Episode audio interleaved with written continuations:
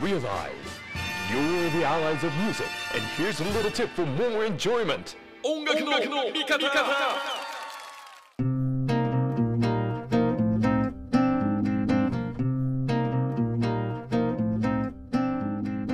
音楽の味方藤田匠です今日もですね龍松山さん非常に忙しいということで、えー、私ソロでインタビューをさせていただきます。しかも初めてお会いするというか、まあ、ズームになるんですけども、初めて対面、えー、お話しさせていただくフレッシュなアーティストです。さらささんとインタビューさせていただきます。よろしくお願いします。よろしくお願いします。さらさです。はじめまして。はじめまして。嬉しいです。ありがとうございます。はじめましてだと、お前誰だよみたいな感じになると思うんですけども、あの、いろいろラジオやったり、テレビやったり、音楽のいろんなところで喋っております。藤田琢己です。よろしくお願いします。さん、よろしくお願いします。サラサさんはこの7月7日にリリースになりました、ネイルの島。はい。これデビューシングルになるんですか？はい。ネイルの島が7月7日にデビューシングルとして発売、リリースさせていただきました。それがあの、デビューということで、レーベルのお話も伺っていいですか？はい。えっと、今までは特にレーベルとかに所属せず、やっていたんですが、えっと、ちょうど今年からアステリエンターテインメントというレーベルにお世話になることになりましてそのアステリからデビューという形になりました。このアステリエンターテインメントって今まで洋楽のアーティストしか扱ってこなかったって話を伺ってるんですが、は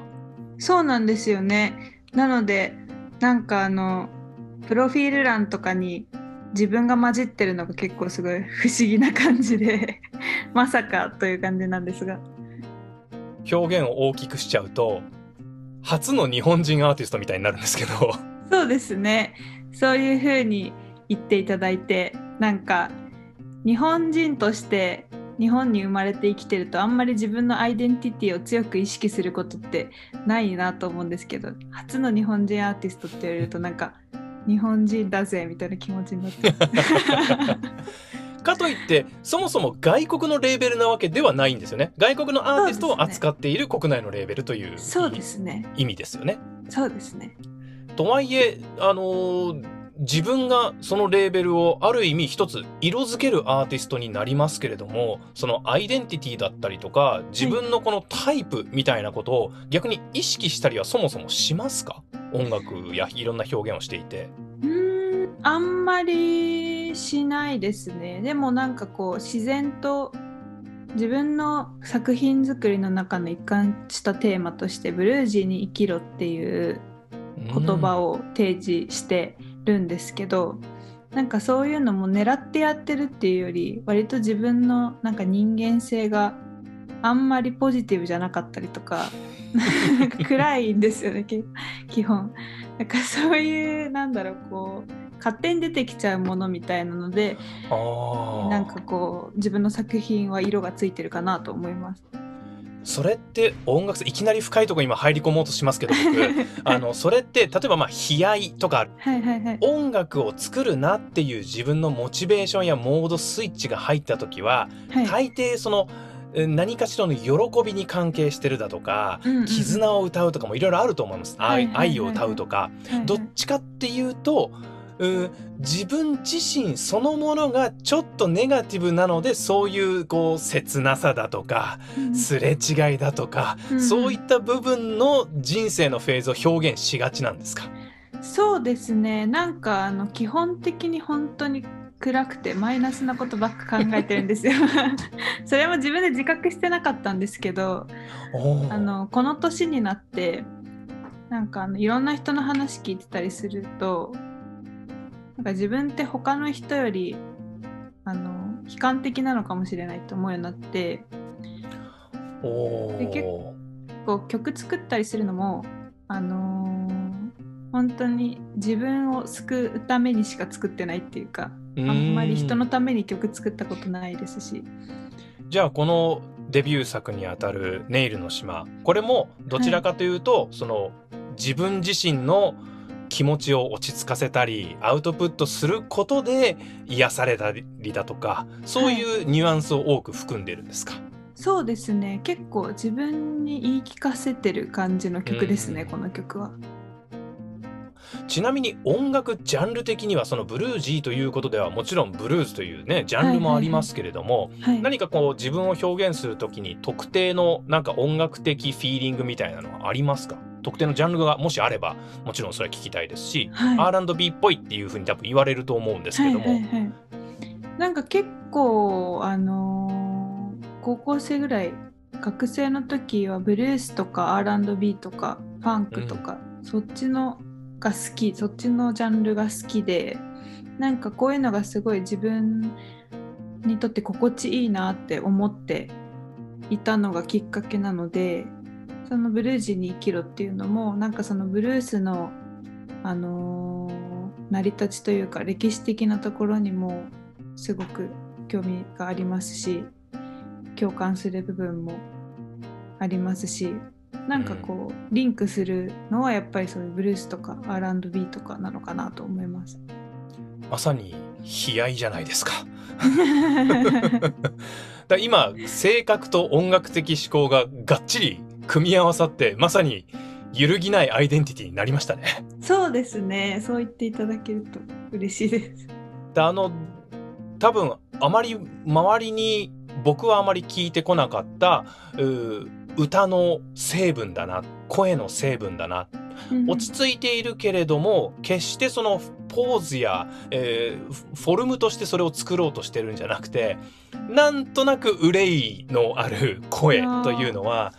もちろんルーツにある自分の好きな音楽やシンガーみたいなのもあるのかもしれないですけどはいまあ多分生き方が出ちゃってるんでしょうね。だといいですね。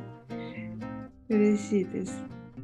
ただ一方でその自分の好きなアーティストだったり歌を歌い始めたりとかした時に何かこう自分の参考になるとかインスピレーションを受けたみたいなのはあるんですか？音楽やアーティストとして。えっと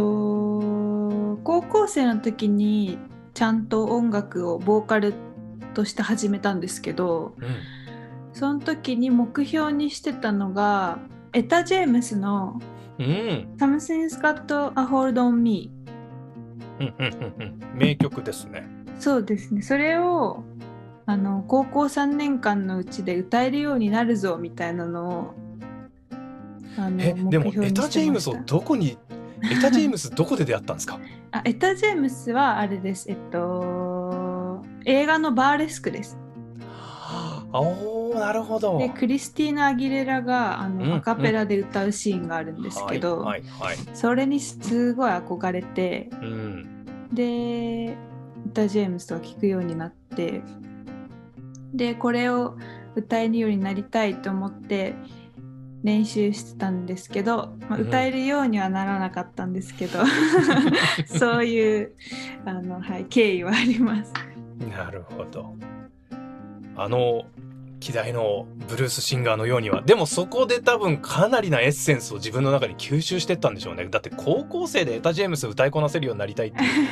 レーション自体が僕同じ同級生にいたら誰ですかそれ？みたいな。確かにそうですよね。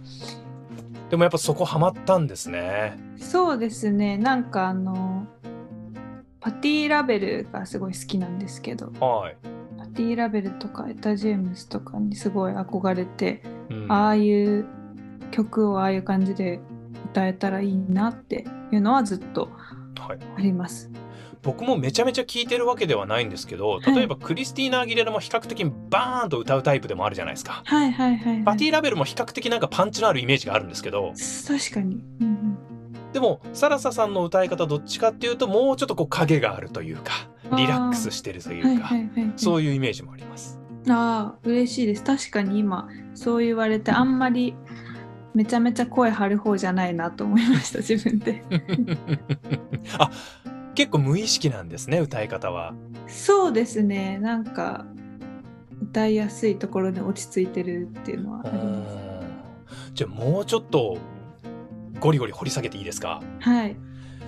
こういったブルースだったりだとかそして歌詞の中では海だったり風だったりだとかうんいわゆるこうなんていうのかな僕らが今ポップスの中で聴く音楽よりももうちょっとルーツミュージックだったりとか自然だったりっていうものが表現として出てくるんですけど、はい、それこそ古い音楽にすごくインスパイアされたブルース、えー、にインスパイアされたってのあるんですけども他のなんだろうカルチャー的なバックグラウンドで自分を構成してるものってありますか、もはやわかんない、環境なのかもしれないですけど。単純に音楽が好きで音楽を聴いて音楽をやってるっていうだけじゃなくて、なんか他にもあるんじゃないかなっていう感じが勝手にしてるんですよ。そもそもエタ・ジェームスにはまる高校生の環境？それ何かしらもうちょっと他のなんかご自身のルーツがあってこそのなんかたどり着き方だなっていうのはあると思うんですけど。すごいさすがです。なんかあのだって高校の時いました？エタ・ジェームス？あエタ・ジェームスねっていうふうにこう盛り上がってくれる同級生いました。いなかったです。でしょ？それはかなりあの特別だと思いますよ。なんかあのあの母親がフラダンスの先生でずっとフラダンサーで踊っていてお父さんが、えっとサーフィンのウェットスーツ作る会社をやっていてサーファーなんですね。おほうほうほうで母も父もハワイにすごいこう根強い文化を、うん、あの職業にしてるので、うん、子供の時から中学校12年生ぐらいまで毎年12ヶ月ぐらいハワイにいたいるっていうのがあって。って12ヶ月って表現しました今。はい。ハワイに行く時3泊5日ぐらいの そうですよね。なんかあの父の会社でスポンサーしてるサーファーの若い子たちを集めて、うん、あの合宿みたいなのハワイのノースの方って波がすごくいいんですけど冬に、うんうん、12月がすごい波が良くてその時期にあの家を借りて毎年、はい、12ヶ月そこで選手たちが合宿するんですよ。だもう半分ちょっと生活ですよねそうもうあの、ね、めちゃめちゃ田舎に行くんで観光地とかにも行かないですしもうほんと山川でケーキ屋さんとスーパーとスリフトショップがあるだけみたいな。なんか自然みたいなところにそこに12ヶ月いるっていうのが子供の時から毎年毎年だったので。じゃあもうそういう感性や感覚とかってのが自分のそのアート感っていうんですか、はいはい、その何かを選び取る時の判断力に完全に影響を与えてる感じしますね。そうですね。なんか最近そう言っていただけることが多くてあなんかすごく影響してるんだなと思うんですけど当時は結構なんか12ヶ月小学校休むといじめられたりとか。そうよね。そう。あの子どこ行ったっつって。でしかも冬真冬に黒くなって帰ってくるんで 何事だと。そうそう。なんかちょっと浮いた存在だったんで嫌だったんですよね。なんかまあ。そっか、うん、その外側のそのねハワイのカルチャーしかもちょっとなんて言うんだろう。現地の人たちと馴染むようなカルチャーしかもね1年のうちの2ヶ月ってかなりな期間だと思うしそうやって外国の風を、はい、えー、風じゃないな。もうもはやあの地に足をつけてそこで えー、生活をするキャリアがあってかつ日本のいわゆるじゃあね学校のクラスの友達ともその期間は会えないわけで、はい、えー、その瞬間に行われているさまざまな流行りものだったりだとか、はい、えー、あの時に楽しかったことみたいなのが少しちょっとズレがあって。そうですね。でもそれは自分のオリジナリティにどんどんどんどん消化されてってってことなんでしょうな。そうですね。なんか小学生とかって一日一日で状況が変わるんですよ学校の中の。よね、うん、なんでそれ12ヶ月いないって結構なんかもうねついていけないみたいなところもあったりとか、ね、で学校なんか不登校になったりとかあらら。もあったので。まそれで完全に両方馴染めてたら相当なコミュ力です 確かに。まあなんかあんまりそうですね。ねそうです。なんかあんまこう同世代の子と馴染むのも苦手でうんまあ、ちょっとねみんなで同じことをするっていうことがすごく教育の大きな部分だったりもするので、うん、日本の小学校は、うん、そこからちょっとねお休みをお休みがちの人だったら歩みが一緒じゃないっていう感覚にはまあ周り的にはなるでしょうね。そうですよね、うん、で自分自身もちょっと負い目があるとか、うんうん、なんか自分はね違う経験をしてるっていうところもなんか自分の中では少しこうギャップがあるっていうところはもちろん抱えて、えー、いらっしゃったでしょう。それは容易に想像はできるんですけれども、でもなんかそういう部分が今度はちょっと時間はかかったかもしれないけど自分の美的センス音楽センス表現センスとして、えー、無意識だけれども花開いたのがまさにこのネイルの島につながってんじゃないかと。そうですね。そう思いますね。うんでもそういった環境で育ったりだとかいろんなものを見て聞いて、えー、ご両親からもいろいろ影響を受けられていると単純にその何て言うのかな音楽をやるから表現がなんかスペシャルであってみたいな感じじゃなさそうですね。そのじゃあ絵だったり、映像だったりなんかそういったものへのこだわりみたいなのも感じるんですけど。そうですねなんか物作るみたいなのはすごく好きで大学も美術系ですけど結局辞めたんですけど、大学は。半年で行かなくなったんですけど。えでも美術系に進むっていう道が自分の中であったんですよね？そうですね。なんかあの絵とかも別にやったことなかったんですけど、うん、なんか弾き語りして美大に入って。なぜか一芸入試的な。そうです。なんで音大じゃないんだって感じなんですけど。確かに。でもアートの一つだということで。そうですね。でなんかこうなんだろう音楽だけじゃなくそれこそ洋服とかも好きですし絵描くのも好きで今も描いてますし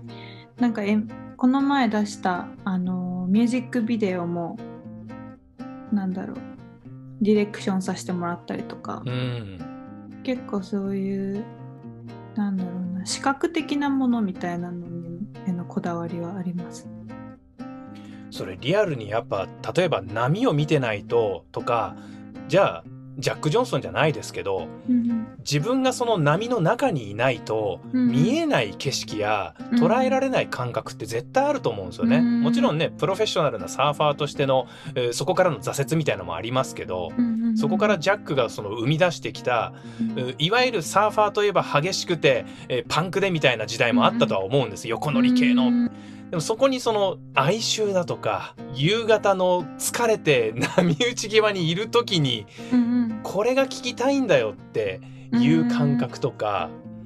その仲間との絆だったりとかいわゆる激しいスポーツとしての側面のサーフィンプラスそこで生活をしてないと息づいていないと見つけられないものみたいな部分をめちゃくちゃ表現してるんだよなっていうのが分かった瞬間にあの砂浜から見てる人には絶対に描けないものはあるんだろうなっていう感覚がありますよね。あすごく今いい話を聞いた気分です。俺がしちゃってるって話ですか？そうだなと思いましたよ。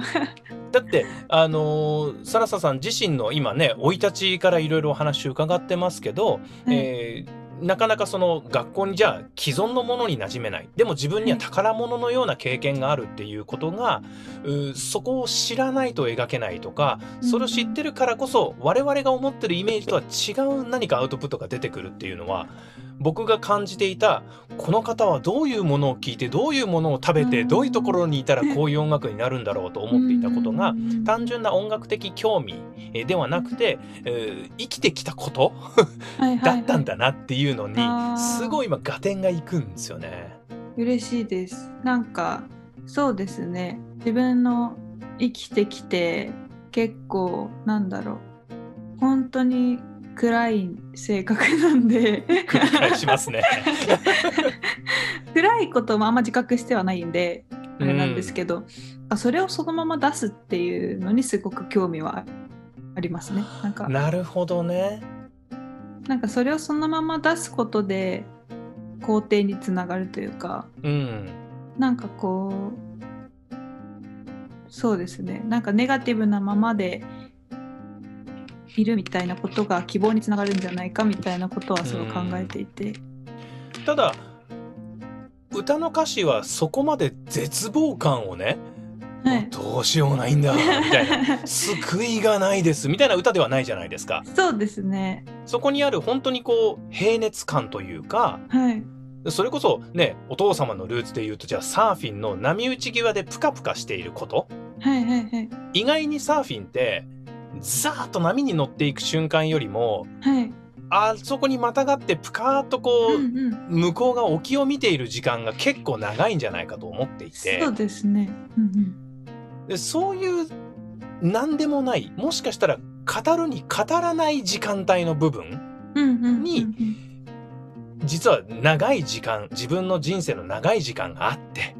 うんうん。要するにものすごく感情のひだが動いて私絶望私嬉しいこんなことがあっただけじゃなくてうんうん。これから起きるかもしれない。過去にあったかもしれない。でも今はそこの少しなぎの時間帯のプカプカ浮いてるそこが結構リアルで感感情はもちろん上に下に動いてるけれどもでもその波打ってる感じそのものを描いてる感じもするから、その暗いんですよっていうのもその落ち込んで暗いところを無理やり描いてるんじゃなくてはいはい。それでもこう日々ふわふわっとこうはいはい地面にいる、うん海の中にいるプカプカ浮いているはいはいはいはい。なんかその日々生きているところにその言葉を落とし込んでる感じがするんですよね。あーすごい嬉しいですなんか先日もなんかそういうなんだろう時間の間にいるみたいなことを言われたことがあって曲に対して、うんうんうん自分の中であんまり自覚してなかったんですけど。でもそうですね。なんかこう曖昧な部分とかうん。うん白黒つかない部分みたいな方が人間って多いんじゃないかなと思ってて、うん。でなんかそのそういうなんだろうなこうグレーゾーンなグラデーションになってる部分に価値を置きたいなとは思ってるのでそうなんですかね。歌詞言葉選ぶにしてもそういう風になるのかもしれないなと。もちろんね01のきっかけは感情が揺れた瞬間の何かしらの、ね、思いがうまく届かなかったりだとか、うんそういうところももちろんスタート地点としてのモチーフとしてはあるんでしょうけど確かでもにそうです。表現の端々にそういった部分をその時と時の間の部分波と波の大きなうねりと上のにうねっているのと下にうねっているのの間の部分の何気ないいところにふっとこう入ってくる感じがするんですよね。ああ嬉しいですね。それを狙ってやってないってことはやっぱこの息づいてきた人生になるんですかね でもすごいなんか皆さんがこう曲を聴いて感想を言ってくださって自分もハッとすることが多いというか、う比較的無意識というか心のままに出てくる感覚が音楽に曲に落とし込まれてるっていうことなんですね。そうですねあのープレッシャーに弱いんでいいもの作ろうとするのはやめてて これからいろんな要望みたいなのが来るかもしれませんよキャリアの上で。なんかいいもの作るとかはなんか結構諦めてて最初から。デビュー曲出したばっかりですが。ねそれがなんか一番こういい感じに出たのがネイルの島だと思っててはあでこうサビの部分で何者にもならないって言ってるんですけど、なんかそれはまさにそういうことでなんかこうこれを曲を作ってみんなに聴いてもらっていい反応をもらうぞとかそういうの全部諦めて作った曲なんですよ。なんかなんかもう別に誰も聴いてくんなくてもいいし私はこれがいいと思っててうん。心地よくて。な私これしかできない今はこれしかできないけど作ってみましたぐらいなうん気持ちでいるというかあんまりあのバキバキになってないっていうか気持ち的には。じゃあこれからもこういうスタンスやペースみたいなのを保ちながら音楽活動をするっていう感じですか、イメージとしては。そうですねそうありたいなっていう願望の方が強くてやっぱりまあなんかいろいろね気持ちは揺れるし乱れるんですけどその時に自分をこう立ち戻立ち返らせたりとかなんか自分に言い聞かせるための曲ですね「ネルの島」うんなるほどね。あの比較的まあ R&B なんて僕は言いましたけど、うん、結構アコースティックでオーガニックなサウンド感、はい。えー、他の曲もそれこそサブスクで聴くことができる曲もあったんですけど非常にこう、はい、音としてはシンプルミニマルな感じのイメージありますけど、はい、出したいなと思う音思い描いている音像みたいなのも比較的こうナチュラルな楽器だったりだとかサウンド感だったりだとかそういうイメージはありますか、うん、そうですね。一番最初本当ネイルの島作ったぐらいの時はなんかこうループものでみたいな。うん、でなんかこうちょっとあのなんだろう。MPC とか使ってはいはいはい。なんかこうミニマルな感じでやりたいなみたいなのがあったんですけど最近は結構もっとなんだろう。なんかトラック作りたかったトラックでライブとかしたかったんですけど以前は、うん、今はもっと生楽器でやりたいし結構もっとライブはゴージャスにしたいなみたいな気持ちが出てきてるので前これから出てくる音楽だったりライブだ楽曲だったりライブだったりっていうことではこういろんなフォルムでいろんな構成人数でそうですね。なんかもっと今後はもっと展開していくんじゃないかなとは思ってるんですけど最初は結構そうですねオーガニックな感じがイメージとしてありました。うんまあ、その辺はこれから多分あのリリースだったりする曲もしくは、えー、アルバムぐらいのボリュームではいろんなバリエーション豊富な音世界が繰り広げられる可能性があるってことですね。はい。楽しみにさせていただきたいと思います。ありがとうございます。結構いろんなところでそれこそラジオとかでこう、まあ、いわゆるざっくりパワープレイというかいろんなところでかかってるとは思うんですけども、はい、リアクションは何か受けていますか、あ結構反応いただいてなんか本屋さんに入ったら流れてたとか、服屋さんに入ったら流れてたよみたいなのとかを友達から連絡もらったりとかなんかランキングに入らせてもらったりとかっていう反応がこう今までと違って目に見えてわかるのですごく嬉しいです。いいスタートを切ってる感じのこういうリアクションも伺えますが、今後の予定だったりこんなことしたいな、えー、まあ下半期スタートしましたけれどもどんなことを思い描いてますか、例えばまあ今年だったり夏秋、えー、そして来年以降みたいなところもありますけどどんなことをイメージしてますか、まず一番近い目標というか8月7日にリリースパーティーが自分の初めてのリリースパーティーがあって、うんうん、あの表参道のウォールウォールでやらせてもらうんですけどあの年去年末ぐらいからツーマンやりたいなと思っててツーマンやるなら絶対ウォールウォールでやりたいなみたいなことを言っていたら、うん、ツーマンウォールウォールでやれることになってすごい嬉しくてもしくんっていうラッパー兼ファッションデファッションデザイナーの方をお呼びしてツーマンをやることになってますのでぜひ皆さん来ていただけたらなと思うっていうのが一個、はい、今も自分が待ちに待ってることで。あとはそうですねなんかあのフェスに出たいなとかあります。うん。なんか外で歌いたいですグリーンルームあたり行ってほしいですね。グリーンルーム出たいですね。ですよね。やっぱ野外がいいですね。ですよね、うん、今パッと思い浮かんだのはここだな。あ赤レンガだな。嬉しい。そう実はグリーンルームも私の中では結構目標にしてて。まあ時間の問題だと思いますよ。嬉しいです、ね、グリーンルームとそうですね。なんか外で歌いたいんですよねとにかく。空の下とか風が吹いてる風感じるとかがいいなと思うのでなんかそういう機会がどんどん増えていったらいいなと思いますし音源とかミュージックビデオとかもどんどん出していってなんかこう自分の世界観みたいなのものを伝えられたらいいなと思います。いろいろ根掘り葉掘り最終的には目標まで伺っておりますけれども、笹さんありがとうございます。ありがとうございます。また改めてネイルの島これを聞いている方もチェックしていただいて今後の活動、えー、8月7日、えー、表参道オーランドオールも含めてですね、えー、ライブだったり実際生で見る機会これからまた増えていくと思いますので、えー、いろんなところでサラザさんの音楽に触れていただきたいなと思っております。今日はすいません。根掘り葉掘りいろいろ伺いましたがありがとうございました。ありがとうございます。すごい楽しかったです。ありがとうございます